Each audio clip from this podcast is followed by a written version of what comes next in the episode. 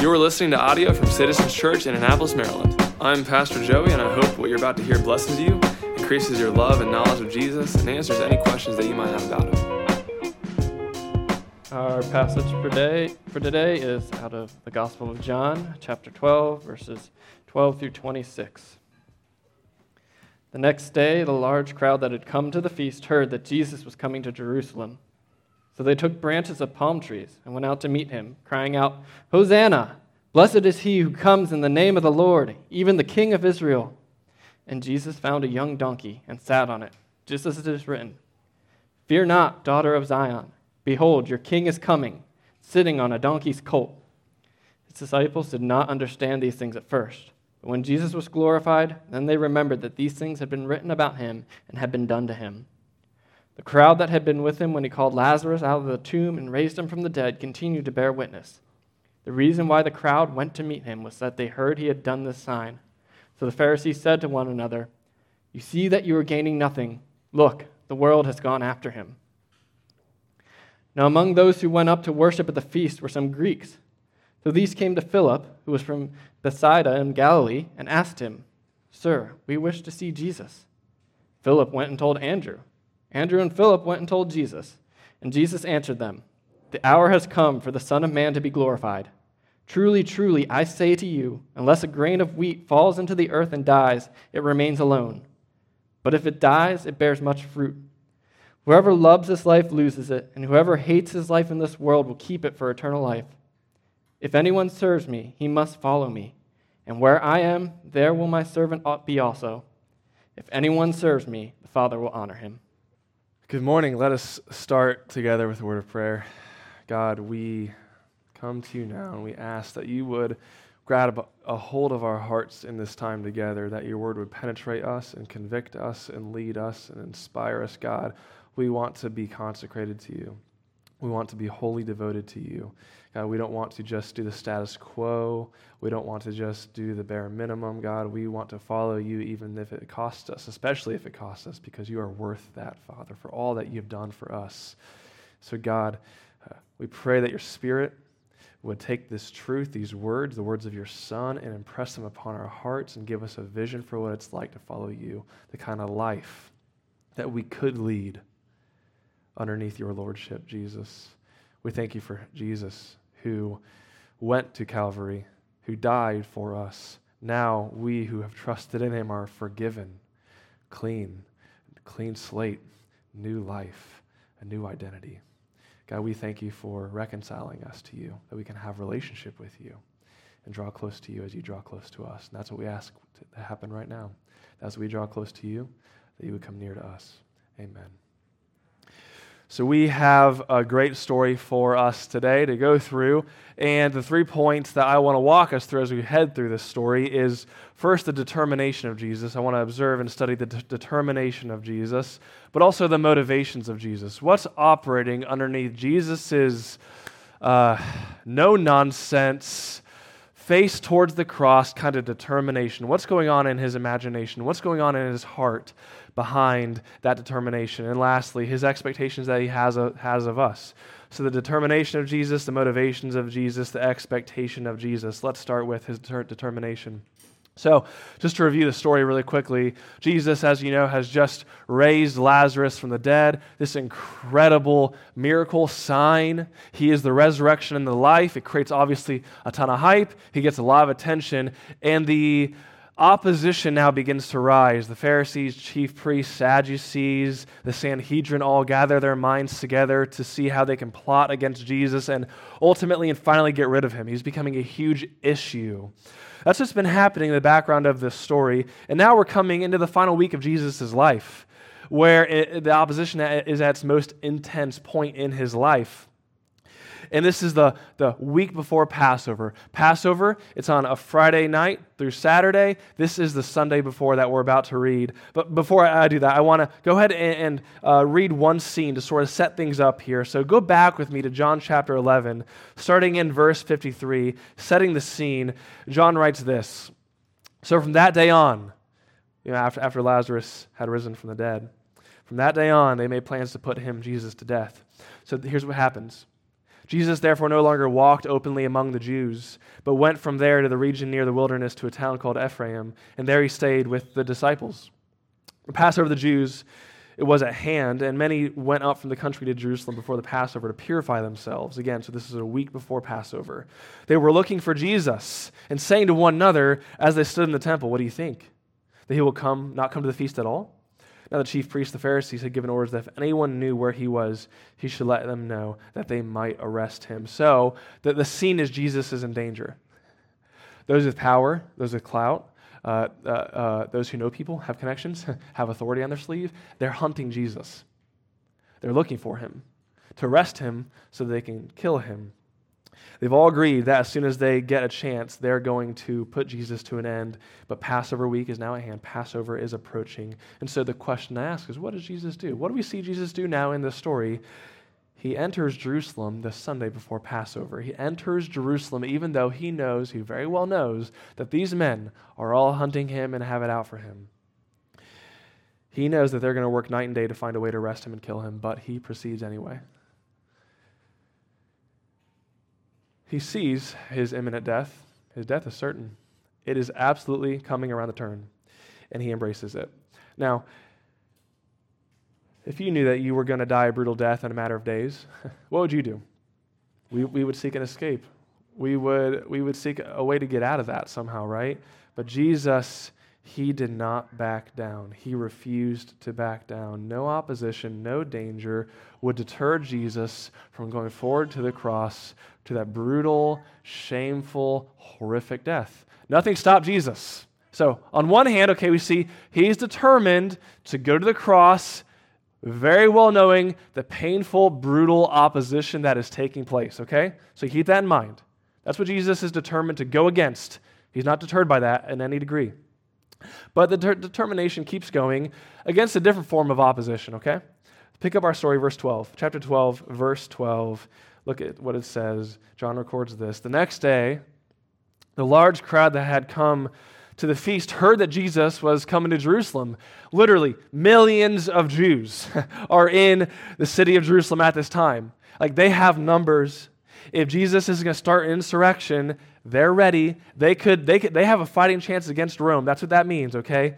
And keep on going. They took branches of palm trees and went out to meet him. Now, the palm tree branch, that was this national symbol for national glory and zeal, the right, like their cry, their anthem as a people of Israel to say, Our kingdom has come, our kingdom. And the, the, the um, palm branch, it became popular during the Maccabean revolt. That was hundreds of years before this, when Judas Maccabeus and his brothers fought against Greece and overthrew Greece. So there's like real revolutionary undertones in this act that they're doing by waving around these palm branches. And then look what they're crying out Hosanna!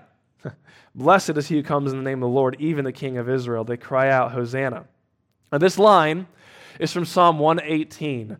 It's sung every Passover in the temple. And in Psalm 118, the scene depicted, if you were to go read Psalm 118, the whole psalm is about a new king who is parading through the city on his way to the temple to be coronated as king. So you can, you can imagine what's in their minds as they're singing, Hosanna! Hosanna! This is the king we've been waiting for. They're saying, let's crown Jesus king right now in the temple and then have at it with Rome. That's what they're thinking in their minds. So, there's a lot of hype around Jesus. The miracle of Lazarus has created some hype. It's Passover. That hype intensifies even more. So, listen here. If Jesus wanted to establish his kingdom right here, right now, he absolutely could. And listen, he has every right to do so. He is entitled to that kingdom. It's his birthright. If he wanted his glory right here, right now, he could have it. He could fulfill Psalm 118 right now. He, he is that king who ought to be coronated in God's temple with all the people shouting Hosanna around him. This is his moment if he wants it. The devil had a similar temptation with Jesus. You remember when Jesus fasted in the wilderness for 40 days, and the devil said, If you bow down and worship me, you see all of these kingdoms of the earth, Jesus, I will give them to you. What's, what's the devil offering there to Jesus? He's offering him a shortcut to glory. The glory that Jesus deserves, that's totally rightfully his. The devil, in that moment, is offering Jesus what's rightfully his without the pain of the cross, the shame of the cross, the horror of the cross, the loneliness of the cross, bypassing all the hard stuff, the high cost, to have the glory that he deserves. This moment, Jesus parading through the streets on his way into Jerusalem, he could have that same kind of shortcut right here, right now. So, on one hand, the opposition is, I'm going to kill you, Jesus. We're coming for you, Jesus. We're hunting you, Jesus. On the other hand, he could be coronated as king right here, right now, shortcut around all the pain to the glory that he deserves. But he is determined to die. No shortcuts. It's not about what he wants. It's about what the Father wants. He has come to do the Father's will. And Jesus' determination that he's not going to give in, that he's not going to compromise, no shortcuts to glory, only the full thing, it's broadcasted in how he parades into the city. Look at verses 14 and 15. Jesus rides in the city on a donkey. Jesus found a young donkey, sat on it, just as it is, as it is written Fear not, daughter of Zion. Behold, your king is coming, sitting on a donkey's colt. So Jesus chooses to ride into Zion, into the city of David, Jerusalem, on a donkey. Now, there's a massive backstory behind this that we have to understand to really know what's Jesus actually trying to broadcast in, in this act, this choice to ride in on a donkey. So, would it be okay if we did some biblical theology? Would That'd be okay if we did some Old Testament for a minute? All right. There's a big backstory. So uh, Genesis 49 is where we begin. Uh, Jacob is, is like giving a prophetic, a prophetic word to each one of his sons. He turns to Judah and says, Judah, your brothers shall praise you, and Judah is the, king, the line of kings, the royal line. Judah, your brothers shall praise you. Your hand shall be on the neck of your enemies. Your father's son shall bow down before you. Judah is a lion's cub from the prey, my son. You have gone up. He stooped down. He crouched as a lion, as a lioness. Who dares rouse him? You know, this king from Judah, he's dangerous. He's like a lion, okay? You hear that? The scepter shall not depart from Judah nor the ruler's staff in between his feet until tribute comes to him. To him shall be the obedience of all the peoples, binding his foal to the vine, his donkey's colt to the choice divine. His washed, he's washed his garments in wine, his vesture in the blood of grapes. So this wrathful, powerful picture of a Judean king is associated with a donkey. See that? That's the origin of it. That's how it first begins. But over the course of time, through God's revelation in the Old Testament, we come to Zechariah 9.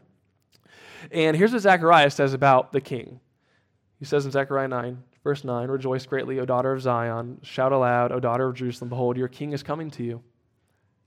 Righteous and having salvation is he. Humble and mounted on a donkey, on a colt, the fool, the foal of a donkey. All right, the Judean king is going to come and do something incredible, right? What happens though? What's this king going to do? Uh, I will cut off the chariot from Ephraim the war horse from Jerusalem. And the battle bow shall be cut off. He shall speak peace to the nations. His rule shall be from, the from sea to sea, from the river to the ends of the earth. As for you, because of the blood of my covenant with you, I will set you, your prisoners, free from the waterless pit. Return your stronghold, pri- return to your strongholds, O prisoners of hope. Today I declare that I will restore to you double. So the king here, the Judean king, is bringing salvation, but not, of, not, not through swords, not through bow and arrow. He's not going to come and overthrow the enemy. He's going to come and bring the enemy in to the people of God. He's going to offer forgiveness to the enemy. See that? It's not a kingdom of war, it's a kingdom of peace. It's not a kingdom of just one ethnic people, it's a global people. So, Jesus, by riding in on the donkey, what he's broadcasting to the people is yes, I am the king you've been waiting for. But this is not the kingdom you're expecting, nor the kingdom that you want. I'm bringing a kingdom not marked by brick and mortar, not brought, marked by violence and aggression, not marked by nationalism, but marked by peace, forgiveness. This is not a earthly brick and mortar kingdom. This is a spiritual kingdom. See that? Now, one more detail that's really important as we just get the full sort of message that Jesus is broadcasting. In verse 15, go back to John 12, 15 he quotes Zechariah. He starts by saying, Fear not. Fear not. Uh, uh, fear not, daughter of Zion. Behold, your king is coming, sitting on a donkey's colt. Now, the interesting thing is the words fear not are not originally in Zechariah 9. If you're to go to read Zechariah, those words aren't there. And what oftentimes happens in the New Testament when New Testament authors are quoting the Old Testament, they'll melt two different uh, passages together into one. So they bring and collapse into like one idea, several different uh, uh, things or images or ideas. And so that fear not that John is writing there in verse 15, it comes from Isaiah 40. So John wants us to know that he's not only the king from Zechariah 9, he's also what's talked about in Isaiah 49 through 11. It says this there. Go up on a high mountain, O Zion, herald of good news. Lift up your voice with strength, O Jerusalem, herald of good news. Lift it up, fear not. There you go, there it is. Say to the cities of Judah, Behold your God. Behold, the Lord God comes with might, right? Might. We love that, right? But look what he does with his might, with his arm. His arm rules for him. Behold, his reward is with him, his recompense before him. He will tend his flock like a shepherd. He will gather the lambs in his arms. He will carry them in his bosom, gently lead those that are with him, that are with young. So here's a king of might, a king of strength, who uses his might and his strength to gather us close to himself. So Jesus, yes, he's absolutely king, but he's tender. Yes, he's absolutely strong and mighty, but he's also meek. He's not coming to bring the kingdom that they expect, he's coming to bring a better one a better one. So Jesus is stepping into the role of that humble king who's bringing about a spiritual salvation to the ends of the earth. Now, everyone watching this then in this time would be a little bit confused because they're waiting. they're waiting for Jesus to announce something, and he never does.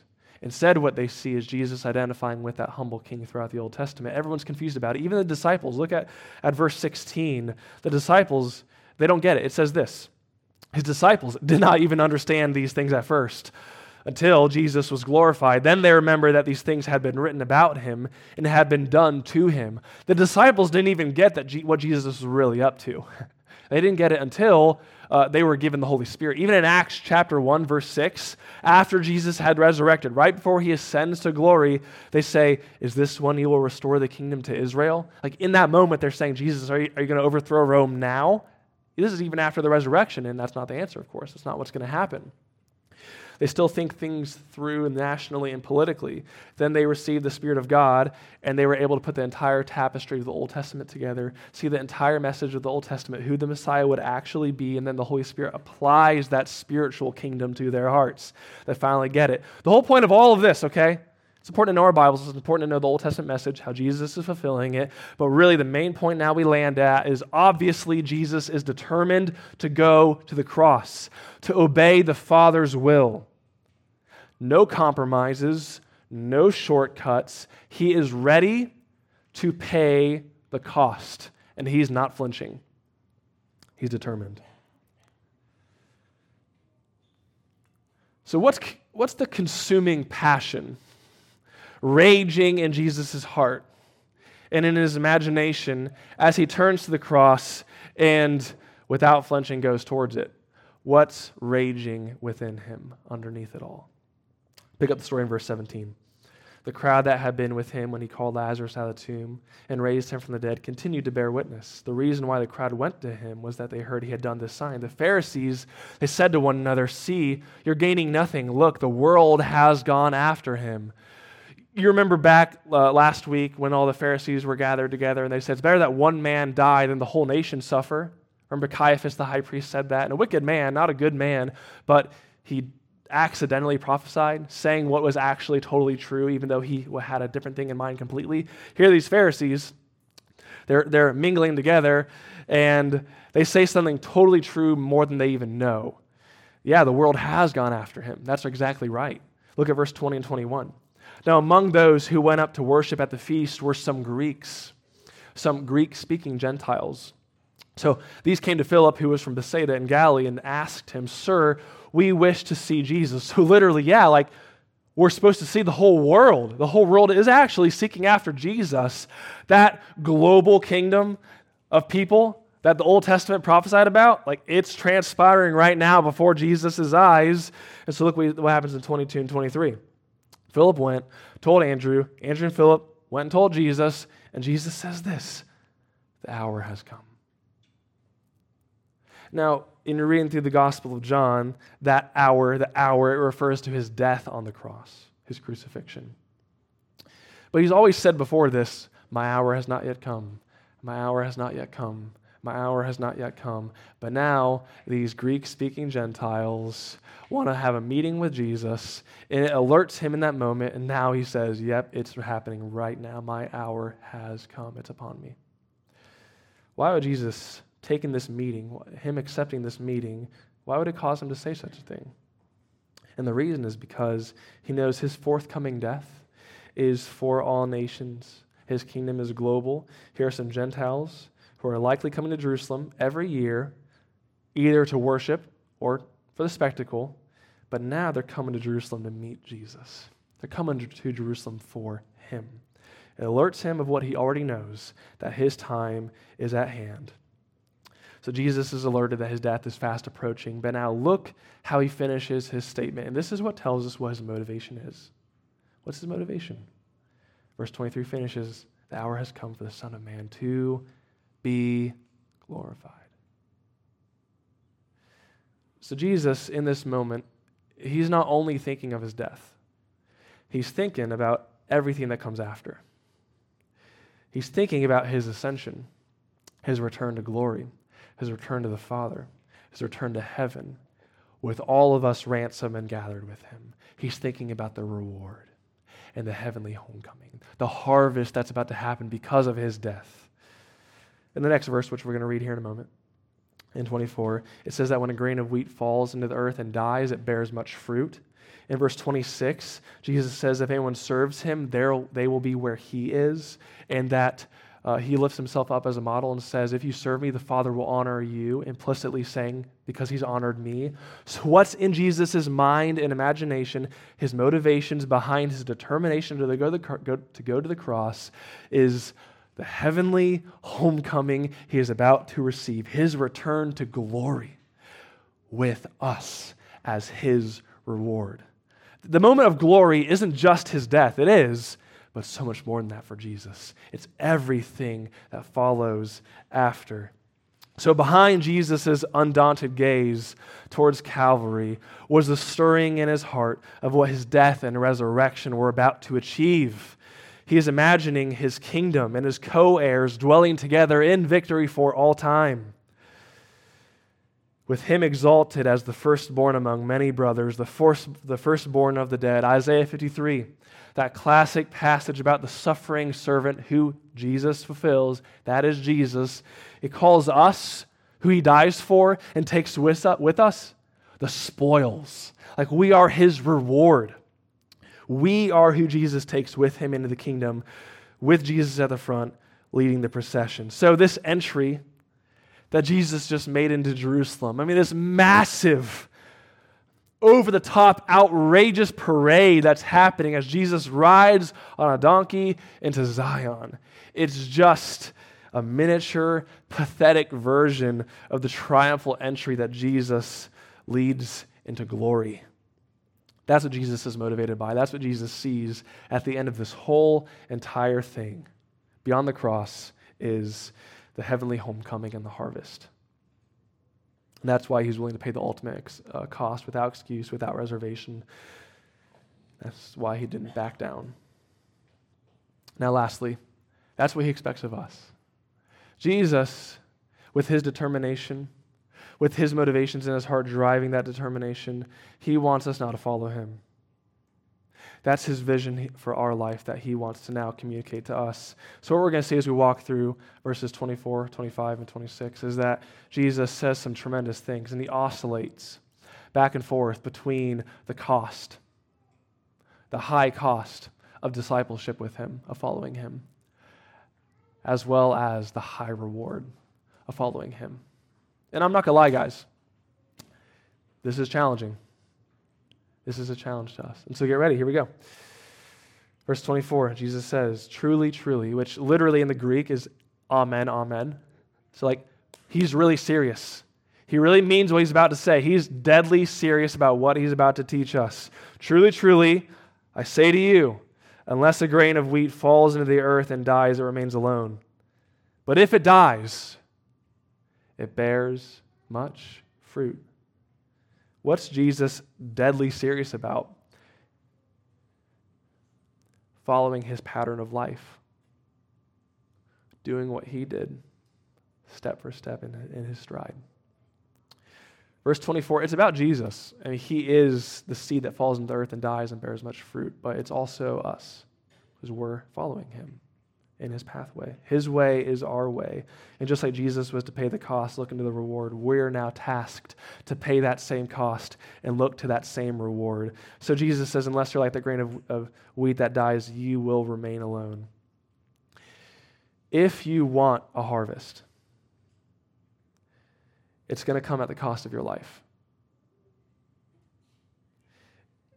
Now, if you're fine, okay, if you're fine living a self centered life, if you're fine living a convenient, insulated, self protected life, then you will remain alone. It says that, you know, see that dies, that doesn't bear harvest, that doesn't bear fruit, just remains alone.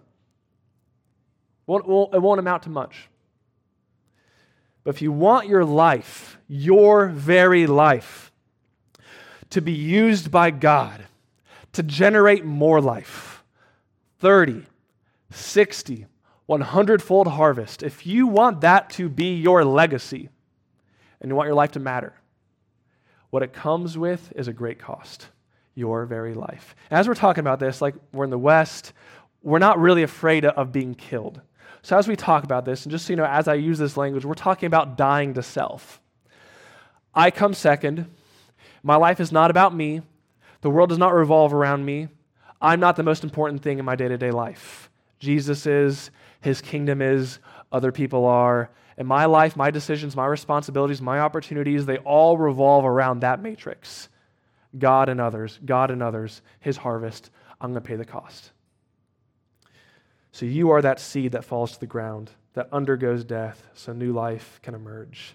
But I want you to notice one small word. It's really important. He says, unless you fall to the ground and die. Unless, meaning there's no other method for this harvest. We have our sophisticated strategies, we have our methodology, but that's not the strategy. That's not Jesus' way. There's only one option, and it's to die to self. You know how uh, Christianity completely overtook the Roman Empire just in a few hundred years after Jesus' crucifixion? It wasn't because of great preaching, it wasn't because of really good leaders. It wasn't. It was because of the plagues. The plagues hit the cities, and everybody left except the Christians. They stayed, cared for the sick, buried the bodies, and they were dropping like flies. And then when the people moved back to the cities, when those people who were cared for observed what was happening, massive revival. Massive turning to Jesus and belief that he is actually the Messiah. And then what had to happen is Constantine, Emperor Constantine, he was forced to declare Christianity as the national religion because he, that was the only way he could keep up with it. That was the only way he could manage it. It became like an epidemic, like a wildfire he couldn't contain until he just put the stamp of Rome on it. That's Jesus' strategy. Death to self creates the harvest. So as Jesus went, we must go. And now Jesus transitions to verse 25. And again, more of the same. But he uses this uh, teaching device that's called absolute contrast. So it's like severe language, like whiplash language, to get the point across, to reinforce the point. Verse 25, he says, Whoever loves his life loses it. So if you are first in your own life, and you're right, and your conveniences come first, then you're in danger of losing it all. You're in danger of losing your life. It, what Jesus is saying here is you might not be a follower of Jesus at all then. In your life, if your priority day to day is yourself, you might not get it. Like, like if you got hit by a train, you would not get up and just keep on walking. It would alter your life forever. When you get hit by the gospel, when you when you receive the forgiveness and the grace and the new identity that's found in Jesus, you don't just keep walking the same way. You don't just keep living the same way. It's like getting hit by a train, it changes everything forever. You get altered forever. Like when the light of the gospel dawns in your heart, you spend the rest of your life chasing after that horizon.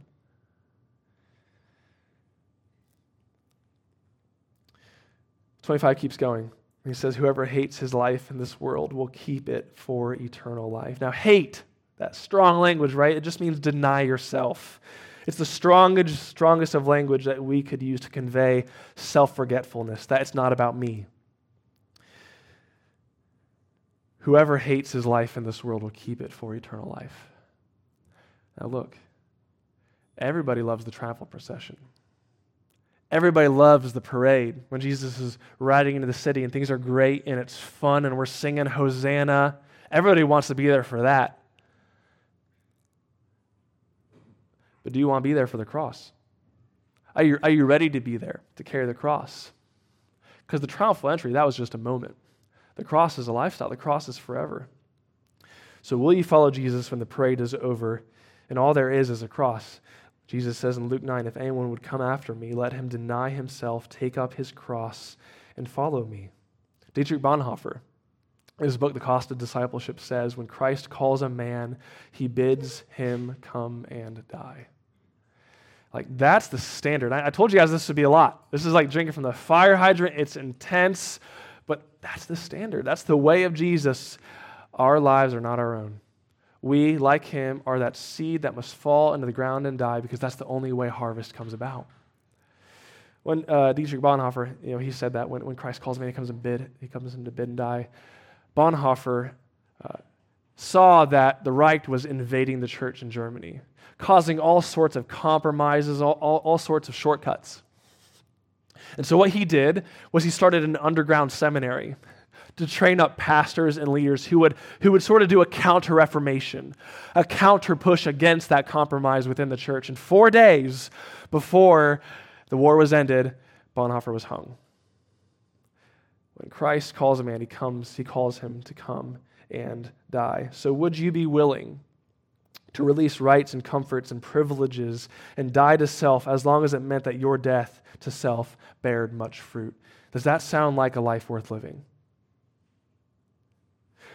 Would you be willing? Let me ask you this. let me say it a different way.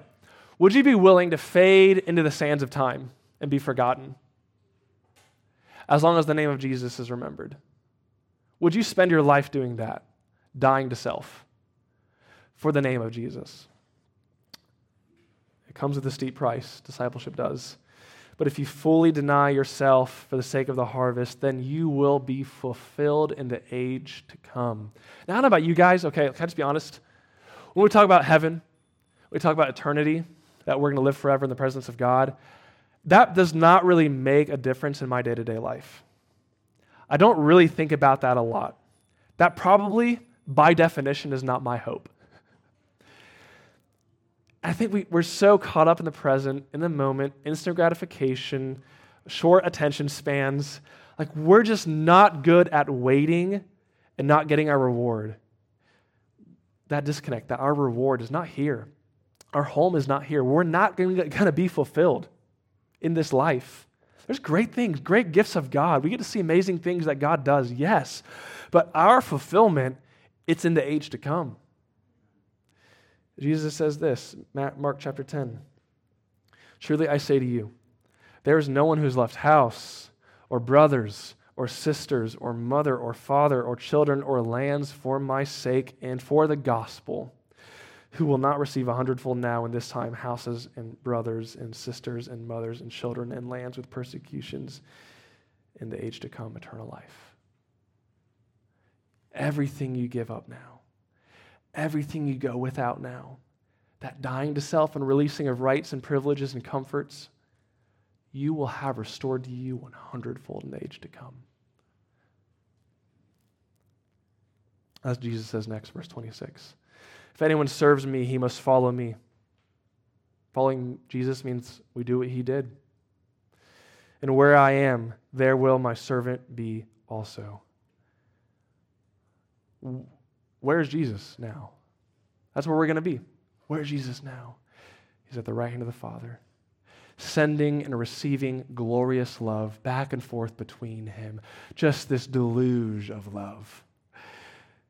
John 17, let me read this to you. He says, Father, Jesus is praying. He says, Father, I desire that they also, it's you and me, they also, whom you have given me, may be with me where I am, to see my glory that you have given me because you loved me before the foundation of the world. All moments of ecstasy, all moments of pleasure in this life, they're just a flicker of the light to come, of the world to come, of the reality that awaits us. Where Jesus is, is where we will be. Verse 26 continues If anyone serves me, the Father will honor him. The exaltation that Jesus received is the exaltation that we will receive. He's resurrected, we'll be resurrected. He is commended, we will be commended. He enters into the joy and pleasure of the Father, we will enter into the joy and pleasure of the Father. Um, we've been reading like children's version of Pilgrim, Pilgrim's Progress to Harper at bedtime, which is dense for sure. Um, but I've been, I've been checking it out on my own time, uh, like the real version of it that John Bunyan wrote. And the end of Pilgrim's Pro- Progress ends like this. Uh, it, says, it says this Christian, hopeful, the two characters, they arrive to the celestial city, heaven. And this is how it ends.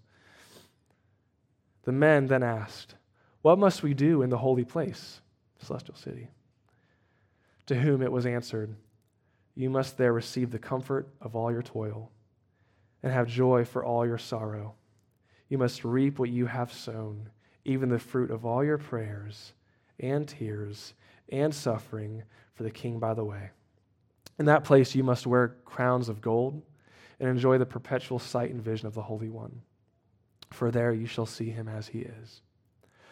There also you shall serve him continually with praise, with shouting and thanksgiving whom you desired to serve in the world, though with much difficulty because of the infirmity of your flesh. There your eyes shall be delighted with seeing, your ears with hearing the pleasant voice of the mighty one.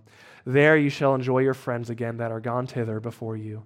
And there you shall with joy receive even every one that follows into the holy place after you.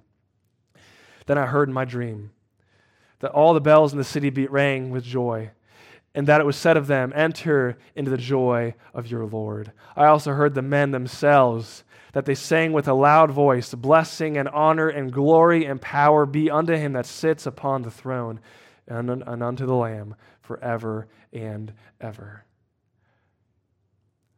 Jesus expects us to pay the cost. There's no doubt about it. There's no wiggling out of that.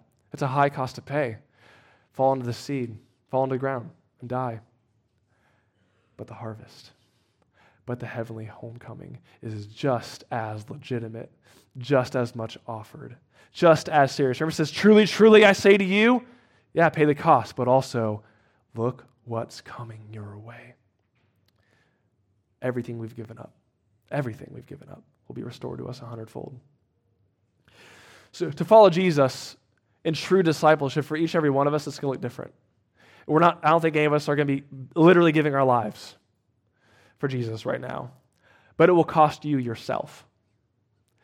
And so, what does losing your life and hating your life and serving Jesus and following Jesus look like right now? What does that look like for you? Think about that. What does it look like for you to follow Jesus right now in this way?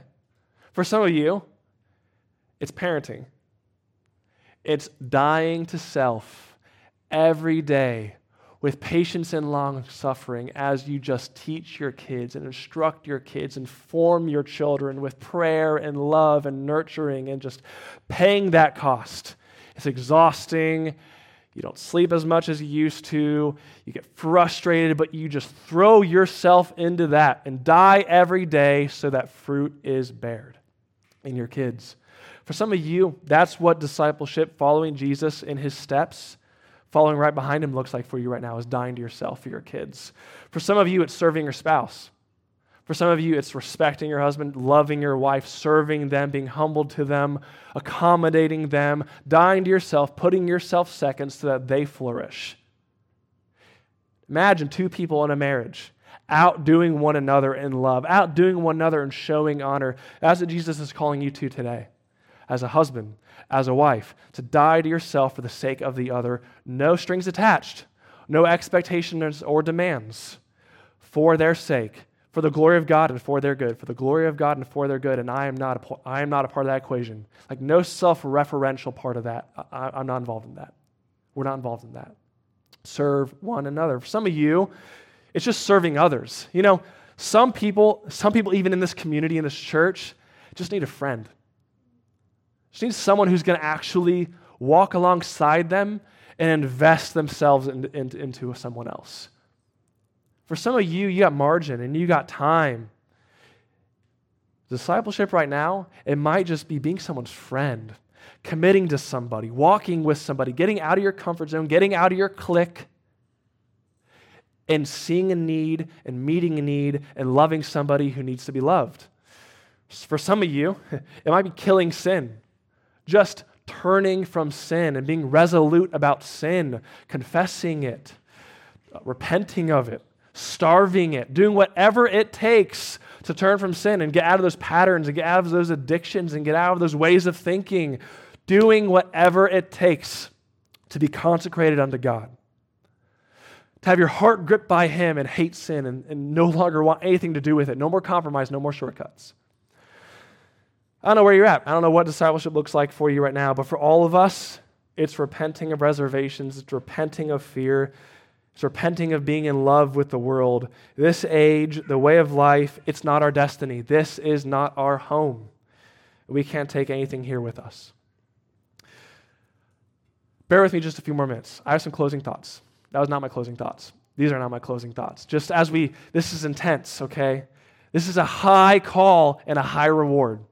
It's not for the faint of heart. But this is the direction we're going as a church. We're all in. We want to be a part of what God's doing.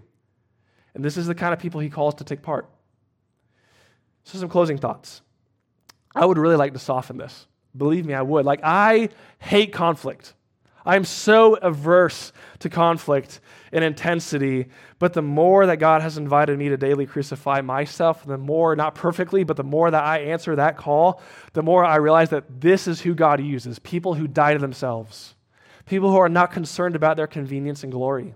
This is who God uses. This is who God is real to. And so the more I'm realizing that, the more I'm okay being a little bit intense. The more I'm okay being, being uh, conflict oriented.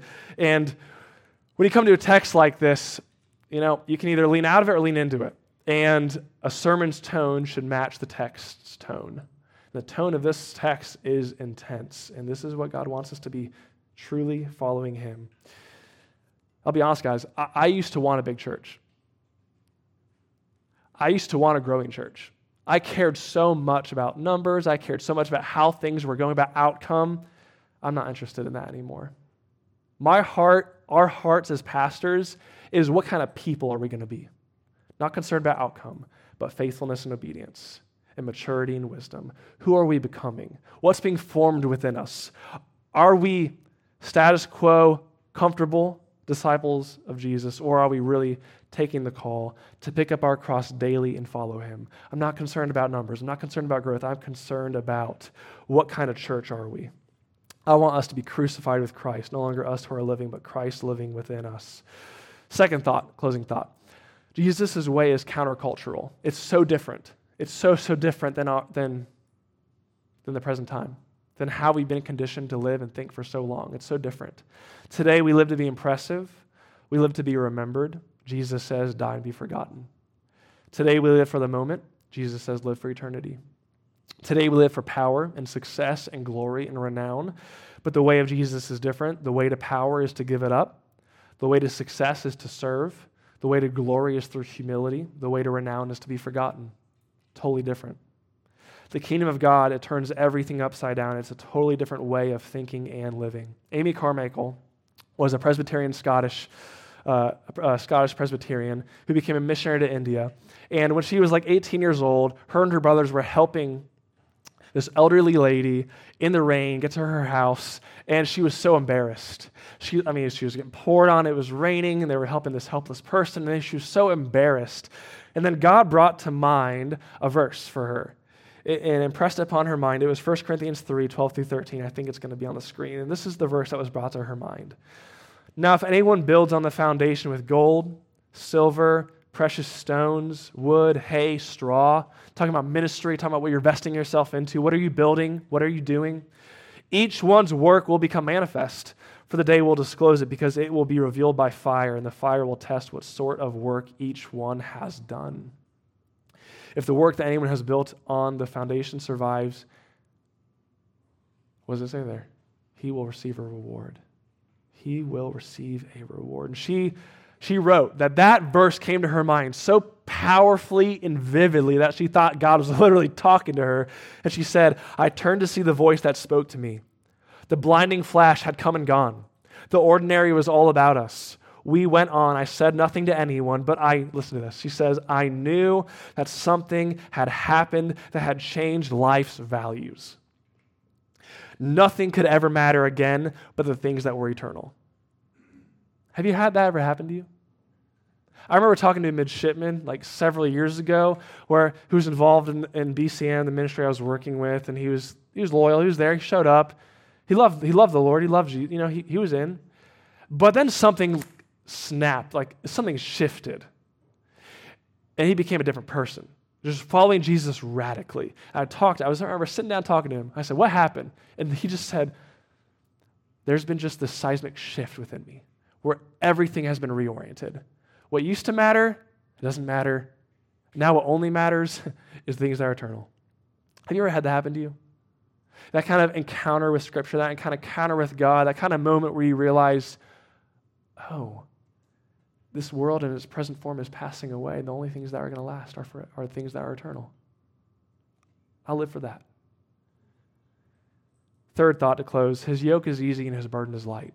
Jesus' yoke is easy and his burden is light. So I know this is a lot, but it doesn't have to feel like that. And this is true because Jesus says that what's promised for us is the age to come, right? That's the reward. Well, guess what? The age to come is already presently felt and experienced now because we have God within us, His presence within us, the Spirit who abides within us. So, in measure, to a degree, the age to come, we live in it now. The key to making discipleship with Jesus, a lifestyle that's like breathing, that's easy, not burdensome, is to have it be an overflow of your time with God. It has to be an overflow of your time with God. So if you're not coming to the fire to be warmed, if you're not coming to Scripture, if you're not in prayer, if you're not with others, being built up by others, if you're not coming to the fire of God to have your heart stirred and warmed by Him, then this is going to seem over the top and outrageous. But if you do that for just even some time, it will only make sense. It will become easy, not a burden. Last thought do not delay obedience. Do not delay your obedience. So we could leave here and we could sing a song. We're going to sing a song. We're taking the Lord's Supper, and we're going to we could go to lunch. We could do that, and I'm sure we will. But before we do, there's something that God has put in your heart for a long time now that you've been too scared to do. Each and every one of us have that. There's something that God has put within you, asked you to do, maybe a call to ministry, a call to greater service, a call to greater commitment, something that God has put in your heart that you've been too scared to do for a long time now. Don't delay your obedience. Follow Jesus. The seed that falls into the earth and dies will bear much fruit. And so answer the call. What do you want your legacy to be? What do you want the substance of your life to be?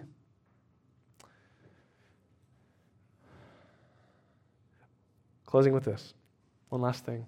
There's a guy named C.T. Studd, 1860, professional cricket player, was saved. Guy got a hold of his heart. He gave up cricket, very wealthy, got an inheritance from his father, gave it all away, became a missionary, was one of the first uh, recruits by Hudson Taylor to go to China, then came to America. He was British. And then he went to Africa and died at 71 in 1930. He wrote a poem that's very famous called Only One Life Twill Soon Be Past. Uh, ben, go, go, ahead and come on up here, and, and we're going to go ahead and close here. What, what I want to do, I, I want to read this poem for you, but I want to function as a prayer. So I, I want to invite you to stand up now, okay? And, it's going to be behind me on the screen. You don't need to read it, you don't need to, to say anything audibly. But I just want to read this and let it wash over us and let this be our corporate prayer. And then, and then we're going to enter into a time of celebration together through the Lord's Supper. So if you're here and you're Christian, come down, come down the middle uh, when we conclude and, and grab the elements and head back to your seat and we'll uh, partake of the supper together. But I want to read this for you. You can follow along with me uh, in silence and, and let this just be a heart cry for us as a people. Here's what he writes Two little lines I heard one day, traveling along life's busy way, bringing conviction to my heart, and from my mind would not depart. Only one life, twill soon be past. Only what's done for Christ will last. Only one life, yes, only one. Soon will its fleeting hours be done. Then in that day my Lord to meet and stand before his judgment seat. Only one life, twill soon be past. And only what's done for Christ will last. Only one life, the still small voice gently pleads for a better choice, bidding me selfish aims to leave, into God's holy will to cleave. Only one life, twill soon be past. Only what's done for Christ will last.